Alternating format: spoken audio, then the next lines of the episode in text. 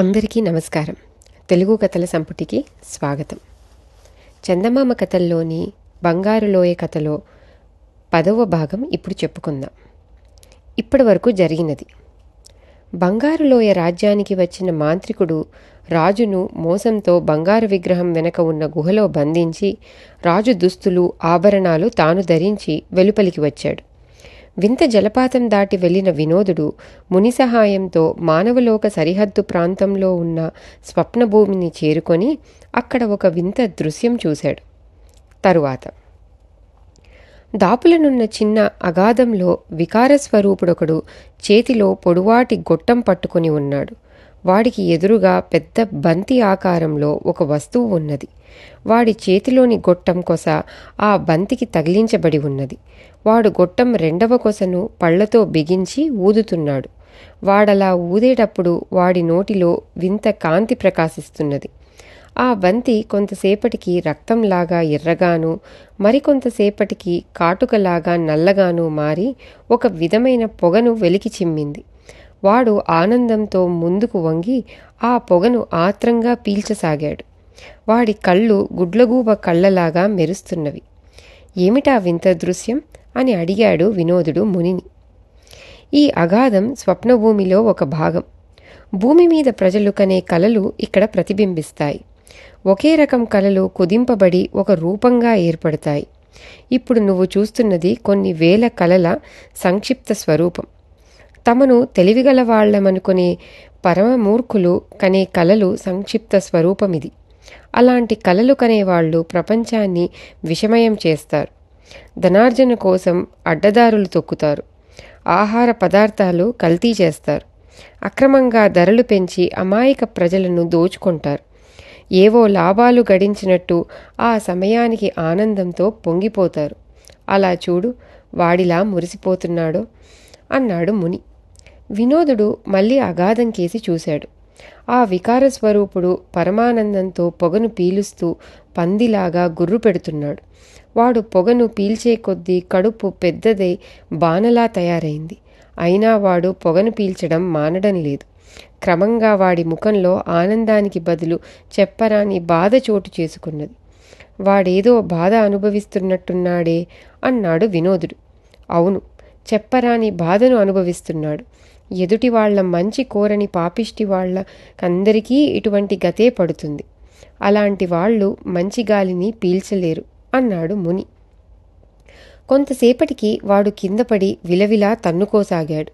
వినోదుడు ఇక వాడికేసి చూడలేక తన చూపులను అగాధం చివరికి మరల్చాడు.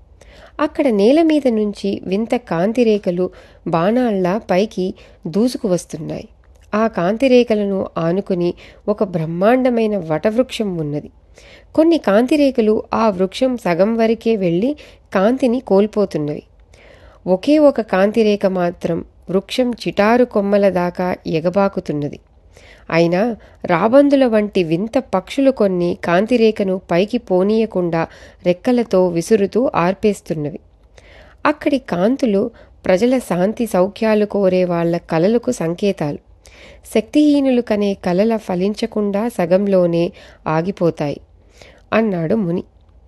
కాంతిరేఖను ఎగబ్రాకనీయకుండా ఆ పక్షులు ఎందుకు ఆటంకపరుస్తున్నవి అని అడిగాడు వినోదుడు. ప్రజలు శాంతి సౌఖ్యాలతో జీవించడం చూసి సహించలేని దుష్ట శక్తులకు సంకేతాలు ఆ పక్షులు. ఆ దుష్ట శక్తులను అధిగమించాలంటే మరింత పట్టుదలతో ధైర్య సాహసాలతో పోరాడాలి. అని వివరించిన ముని కొంతసేపు మౌనం వహించి ఇప్పుడు మనం సంతృప్త శాంతభూమిని ప్రవేశించాలి. అందుకు ఈ అగాధాన్ని ఒక్క అంగులో దాటాలి. నువ్వు దాటగలవా? అని అడిగాడు ముని. తమ కరుణ ఉంటే తప్పక దాటగలను అన్నాడు వినోదుడు. మంచిది. ఆ నమ్మకం ఉంటే చాలు. ఎంతటి ఘనకార్యాన్నైనా సాధించవచ్చు. ఇలా వచ్చి నా చేయి పట్టుకొని కళ్ళు మూసుకొని బలాన్నంతా కూడదీసుకొని నాతో పాటు ముందుకు దూకు అని వినోదుడి చేయి పట్టుకున్నాడు ముని. వినోదుడు కళ్ళు మూసుకొని ముని చెప్పినట్టే బలం కొద్దీ ముందుకు దూకాడు.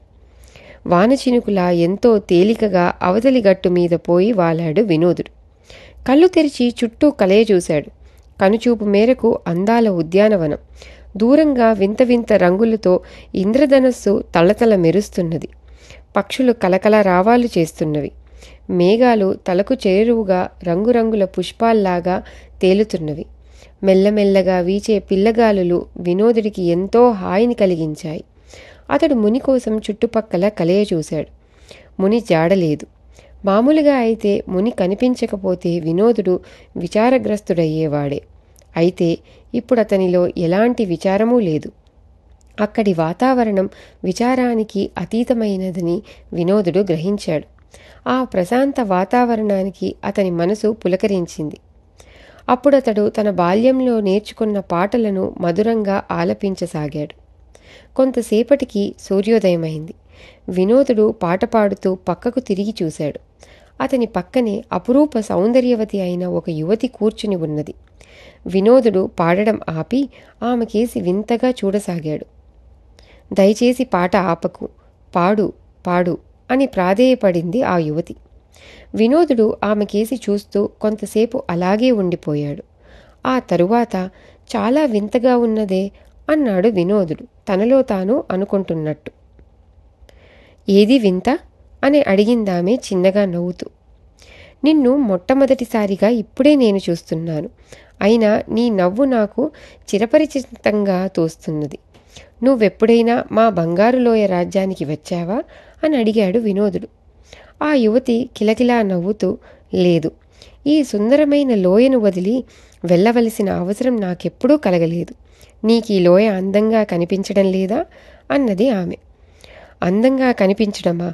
ఇంతకన్నా సుందరమైన ఉద్యానవనాన్ని నేను ఊహించనైనా ఊహించలేను. అయినా ఇప్పుడు నాకు ఒక విషయం స్పృహ వస్తున్నది. నేను తరచూ మా రాజధాని నగరాన్ని వదిలి అరణ్యాలకు పోయి అక్కడ పొదల మధ్య శిథిలాల మధ్య ఆడుకుంటూ కాలక్షేపం చేసేవాణ్ణి. ఆ సమయంలో మేఘాల మధ్య నుంచి దిగి వచ్చినట్టుగా ఆకాశం నుంచి అప్పుడప్పుడు ఒక వింత పక్షి వచ్చి ఒక చెట్టు కొమ్మ మీద వాలి. సుదూర తీరంలో ఉన్నదొక యువరాణి సుదూర తీరంలో ఉన్నదొక యువరాణి అని మధురంగా పలికేది. అప్పుడు నా కళ్ళ ముందు చిరునవ్వులు చిందే ఒక యువతి ముఖం లీలగా కదలాడేది. నిన్ను చూస్తుంటే ఆ యువతి ముఖమే జ్ఞాపకం వస్తున్నది అన్నాడు వినోదుడు. అలాగా? నేనేమో ఈ భూమికి యువరాణినే. నేను నిద్రిస్తున్నప్పుడు తరచూ నాకొక గీతాలాపన వినిపించేది. ఆ గీతము నువ్విప్పుడు పాడిన పాట ఒక్కలాగే ఉన్నవి. నేను కూడా అలా పాడడానికి ఎంతగానో ప్రయత్నించాను. అయినా సాధ్యపడలేదు. ఈ భూమికి అవతల ఒక దేవత ఉన్నదని ఆ దేవత నుంచి వరం పొందితే తప్ప అలా పాడజాలమని పెద్దలు చెప్పారు. అయినా ఇక్కడి వాళ్ళెవ్వరూ ఆ దేవత దర్శనానికి వెళ్ళడం సాధ్యపడదు అన్నది యువరాణి ఎంతో విచారంగా. నేను కేవలం పాటే కదా పాడుతున్నాను అన్నాడు వినోదుడు. అవును పాటే. నీలాగా జీవితంలో ఒక్కసారి పాడితే చాలు. నా జన్మ ధన్యమైనట్టే భావిస్తాను అన్నది యువరాణి. నీ కంఠస్వరం ఎంతో మధురంగా ఉన్నది. అయినా నువ్వెందుకు పాడలేవు? అని అడిగాడు వినోదుడు ఆశ్చర్యంగా. నేనే కాదు ఇక్కడ ఉన్న ఏ ఒక్కరూ పాడలేరు. అలా పాడే భాగ్యం మాకు లేదు. అయితే నేను తప్ప ఈ భూమిలో ఎవరూ పాడాలని కోరుకుంటున్నారనుకోను అన్నది యువరాణి. వినోదుడు ఆశ్చర్యపడుతూ ఒక బండ మీద కూర్చున్నాడు. యువరాణి ఎదురుగా కూర్చున్నది. ఆమె రూపం రూపుదాల్చిన దివ్య గీతంలాగున్నది. అయినా పాపం ఆమె పాడలేదు.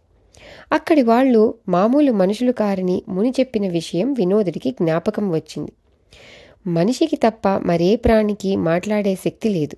అయినా మనుషులు చక్కగా మాట్లాడడానికి చేతగాక తరచూ పాముల్లాగా బుసకొడతారు కోతుల్లాగా కీచులాడుకుంటారు. ఇంకా కొందరైతే మాట్లాడుతున్నామనుకొని కుక్కల్లాగా మొరుగుతారు అని ముని ఒకసారి తనతో అన్న మాటలు అతని మనసులో కదలాడాయి. మిగతా ప్రాణుల కన్నా మానవులెంత అదృష్టవంతులో అతనికి అర్థమైంది. మానవులు హాయిగా నవ్వగలరు అందంగా పాడగలరు ఎన్నెన్నో అద్భుతాలు సాధించగలరు. అయినా తమలోని అజ్ఞానం కొద్దీ తమ శక్తులను సక్రమంగా వినియోగించుకోలేకపోతున్నారన్న ముని మాట ఎంతో వాస్తవమనిపించింది వినోదుడికి. యువరాణి నువ్వు చెబుతున్న దేవత దర్శనం కోసమే నేను ఇక్కడికి వచ్చాను. అయినా ఆ దేవత ఎక్కడ ఉన్నదో అక్కడికి వెళ్ళే మార్గం ఏమిటో నాకు తెలియదు.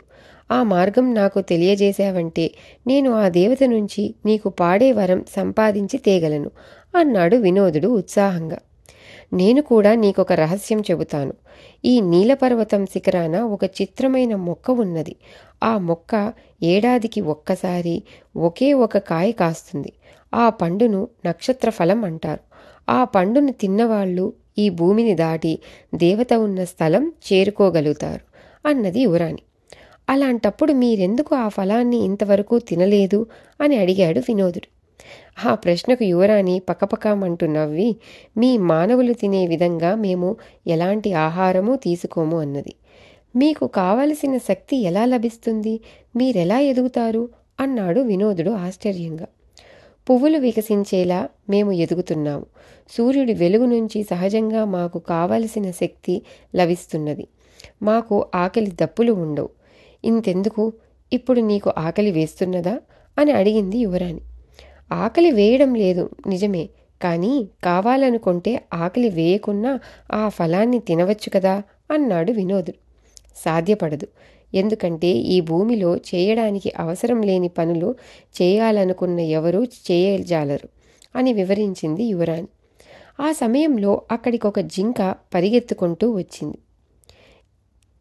ఇంతటితో పదవ భాగం ముగిసింది. తిరిగి పదకొండవ భాగంలో మళ్ళీ కలుసుకుందాం. అంతవరకు సెలవు.